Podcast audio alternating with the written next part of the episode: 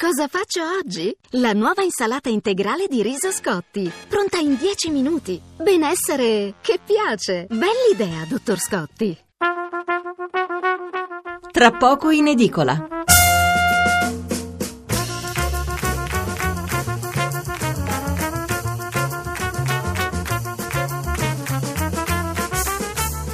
Buonasera da Stefano Mensurati e benvenuti all'ascolto di Tra poco in edicola, la rassegna stampa notturna di Radio 1. 800 05 05 78 è il numero verde per intervenire in diretta, 335 699 29 49 è il numero per mandare i vostri sms.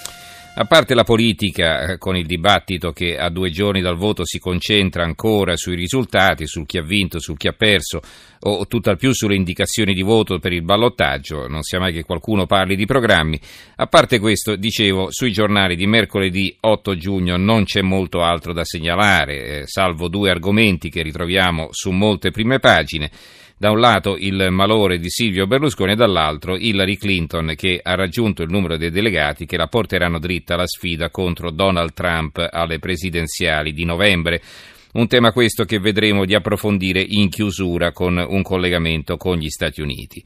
Allora, dato che sarà sempre la politica a dominare le prossime due settimane, eh, in vista del ballottaggio abbiamo pensato di affrontare alcuni temi scottanti sui quali, eh, se di tanto in tanto parlassero anche di programmi, si dovrebbero confrontare pure i candidati alla poltrona di sindaco. Stasera incominceremo dal traffico, dalla mobilità urbana, dai trasporti pubblici, dai problemi legati al pendolarismo, temi questi che interessano milioni di persone e in particolare chi vive nelle città di Roma, Milano e Napoli. Ma poi è chiaro che il discorso si può tranquillamente allargare anche ai comuni in cui non si vota. Nei prossimi giorni dedicheremo una puntata allo smaltimento dei rifiuti, sapete che molte realtà sono al collasso o quasi e poi eh, per un altro giorno abbiamo pensato al turismo. L'Italia ha un patrimonio che ci invidiano in tutto il mondo, ma che non siamo capaci di valorizzare al meglio. E attenzione, eh, turismo non significa soltanto arte, ma anche capacità ricettiva e più in generale buona accoglienza per chi viene a trovarci. Tra parentesi, ci porta anche un bel po' di soldi. Stasera, come detto, si parla di traffico e trasporti, lo faremo subito dopo la lettura dei titoli e dei commenti sulla polemica politica che anche oggi divideremo in due parti per non appesantire l'ascolto. Allora partiamo con la lettura dei quotidiani, l'apertura del Corriere della Sera, voti e ballottaggi e subito scontro PD 5 Stelle. Il quotidiano nazionale Il giorno della nazione il resto del Carlino apre così. Si vota, meno tasse per tutti, promesse elettorali, Renzi manda avanti Paduan, taglia all'IRPEF già nel 2017, viaggio alle origini della crisi PD, emorragia di consensi e iscritti. A centropagina c'è una foto eh, di Totti, eh, ballottaggio, Totti il mio voto a chi sostiene le Olimpiadi, Giachetti esulta per l'assist, l'imbarazzo della Raggi. E il titolo è Il capitano del PD. Poi c'è l'editoriale di Andrea Cangini, il direttore, Vengo anch'io, è il titolo, eh, perché eh, ha scelto questa, questo titolo Cangini, Vengo anch'io, no tu no, non è dato sapere se, per, se, se e fino a che punto Matteo Renzi abbia offerto il proprio sostegno attivo ai candidati del PD impegnati nei ballottaggi. È invece piuttosto chiaro che qualora vi fosse l'offerta verrebbe cortesemente rifiutata. Nell'entourage di Beppe Sala si dice che il candidato sindaco di Milano preferirebbe di no. A Torino chiudono il discorso ricordando che il Premier è già venuto a sostenere Fassino in vista del primo turno ed è bastato. E nei giorni scorsi Renzi è andato anche a Ravenna e secondo gli uomini del candidato Michele De Pascale quella visita ha provocato una perdita di consensi. Il più esplicito è stato il bolognese Virginio Mero. La Renzi tornerà in città? Gli hanno chiesto. Abbiamo già il problema di Salvini che continua a stare qui, è stata la sua risposta, a dir poco sprezzante. La stampa di Torino caccia i voti per i ballottaggi, questa è la loro apertura. Il sole 24 ore, Milano, laboratorio dei due centri comunali, i flussi eh, a Sala solo il 40, 48% dei voti di Pisapia a Parisi il 63% di quelli della Moratti, quindi qui si ragiona su come si sono spostati i voti le elezioni dalle elezioni precedenti a quelle eh, di domenica scorsa. Napoli a De Magistris il 67% di riconferme, Bologna metà dei voti 5 Stelle in uscita dal PD. E poi tre richiami in prima pagina, guerra di cifre, PD, Movimento 5 Stelle, Salvini, voterei Raggi. Il commento di Lina Palmerini, i rischi per la Lega del flirt con i 5 Stelle e poi i conti delle città metropolitane, prima Mina e un approfondimento di Gianni Trovati. L'avvenire a centro pagina, loro aprono con l'emigrazione, lo vedremo più tardi, Grillo, voto anti-Renzi ma anche il Movimento 5 Stelle arretra. Eh, nel PD scontro su Verdini, l'analisi dell'Istituto Cattaneo, centrodestra in recupero e poi ci sono due interviste, una a Parisi, commissario a Napoli, un errore, ora Matteo pensi di più al partito. C'è l'intervista anche a Figo dei 5 Stelle, ballottaggi e referendum, mai nessuna intesa con Salvini e Forza Italia. Il giornale il giornale ha due colonnini di apertura su questo argomento. Il titolo è I grillini perdono voti, il centrodestra guadagna, il confronto con i numeri delle politiche, il Movimento 5 Stelle meno 4%, i moderati più 4%. Il commento è di Augusto Minzolini, il titolo è L'autorottamazione di Renzi. Cosa scrive Minzolini? C'è da augurare lunga vita a Renzi perché in fondo suscita simpatia, ma politicamente parlando, per usare un'espressione inglese che a molti potrebbe apparire cruda, lui è un The Walking Dead, un morto che cammina. Immagine a tinte forti a cui si è costretti per segnalare un cambio di stagione dopo che per due anni la narrazione agiografica delle gesta del Premier sui media l'ha trasformato in un'icona dell'imbattibilità e della sagacia in politica. Invece all'alba del 6 giugno molti anche tra i suoi hanno scoperto che non è così. E più avanti scrive Minzolini, motivi, Renzi non ha sfondato nell'elettorato di centrodestra, ha aperto una guerra senza quartiere alla sua sinistra, gli è difficile trovare nelle diverse città possibili interlocutori per allargare la propria maggioranza al ballottaggio. È già successo nel recente passato a Venezia come in Liguria, una catastrofe, un piano inclinato che per il Premier potrebbe avere il suo drammatico epilogo nel referendum sulle riforme costituzionali di ottobre un appuntamento che più trascorrono le settimane più assume le sembianze della proverbiale sconfitta annunciata.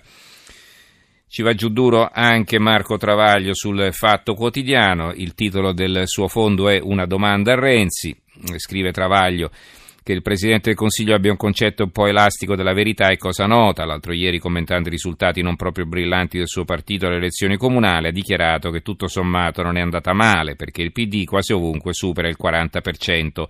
Frase rilanciata da tutti i TG e poi da tutti i maggiori quotidiani, senza neppure un ma, un se e, o un che cazzo stai a di. Non sappiamo in quale quasi ovunque Matteo Renzi abbia tratto il dato davvero strepitoso del 40 e più a noi dagli esiti ufficiali del voto risulta che il PD ha preso a Novara il 23, a Torino il 29, a Milano il 28, a Varese il 24, a Savone il 21, a Bologna e Ravenna il 35, record nazionale, a Rimini il 33, a Grosseto il 19, a Cagliari il 19, a Carbogna il 18, a Olbia il 14, a Roma il 17, a Latina il 12, a Isernia l'8, a Benevento il 17, a Caserta, Napoli e Brindisi l'11, a Cosenza il 7, record negativo, e a Crotone il 13 cioè quasi ovunque si è assestato sotto il 30% e proprio da nessuna parte sopra il 40%.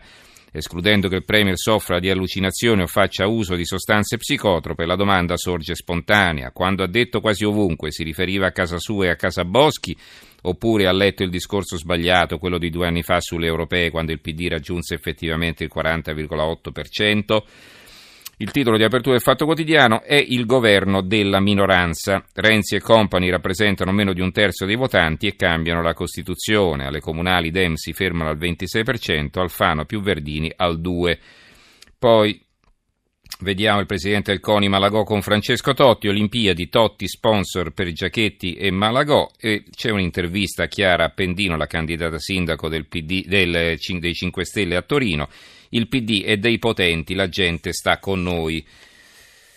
Libero, ma una ruspa non basta per guidare l'Italia, eh, scrive Gianluigi Paragona a proposito di Salvini, per essere uno che alberga in televisione il risultato di Matteo Salvini è ben lontano dal bottino preventivato, sia chiaro, il fatto di zampettare da uno studio a un altro non è un male in sé, lo diventa quando il copione diventa ripetitivo.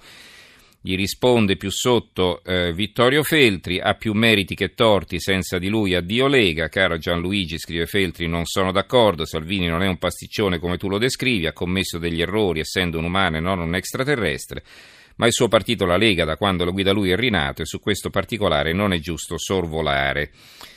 C'è poi un altro richiamo in prima pagina, le ansie anti-PD, i sondaggisti spaventano Renzi, città al secondo turno e siamo all'unità con la quale concludiamo la prima parte di lettura, eh, voglia di vincere e la loro apertura, ora tutti uniti al lavoro per i ballottaggi, Napolitano, voto, si tirano somme discutibili, l'Istituto Cattaneo smaschera bugie e blef di Grillo, loro in calo, più voti al centro-sinistra.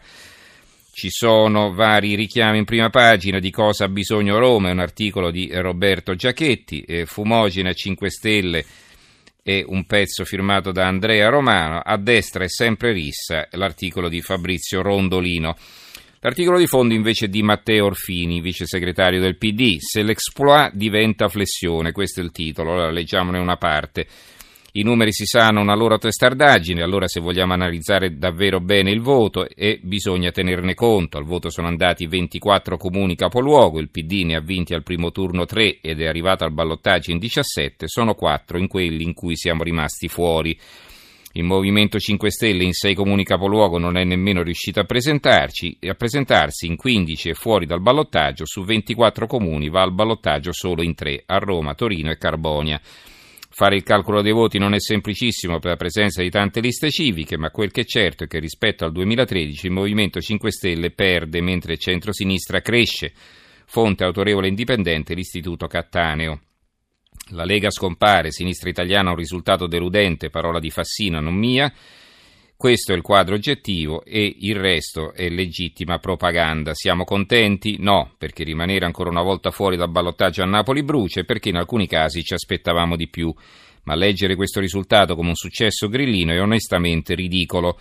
E veniamo a Roma, siamo a ballottaggio. Tre mesi fa, quando è incominciata la campagna elettorale, non c'era un sondaggio che ci attribuiva questo risultato e molti mi dicevano che avrebbero messo una firma su una sconfitta onorevole. Io no, ho sempre pensato che si potesse vincere, lo penso ancora, intanto al ballottaggio ci siamo arrivati contro ogni pronostico. Certo, non sottovaluto il buon risultato di Virginia Raggi, ma la storia antica e recente è piena di rimonte al secondo turno, soprattutto in questa città. Bisogna solo continuare a lavorare.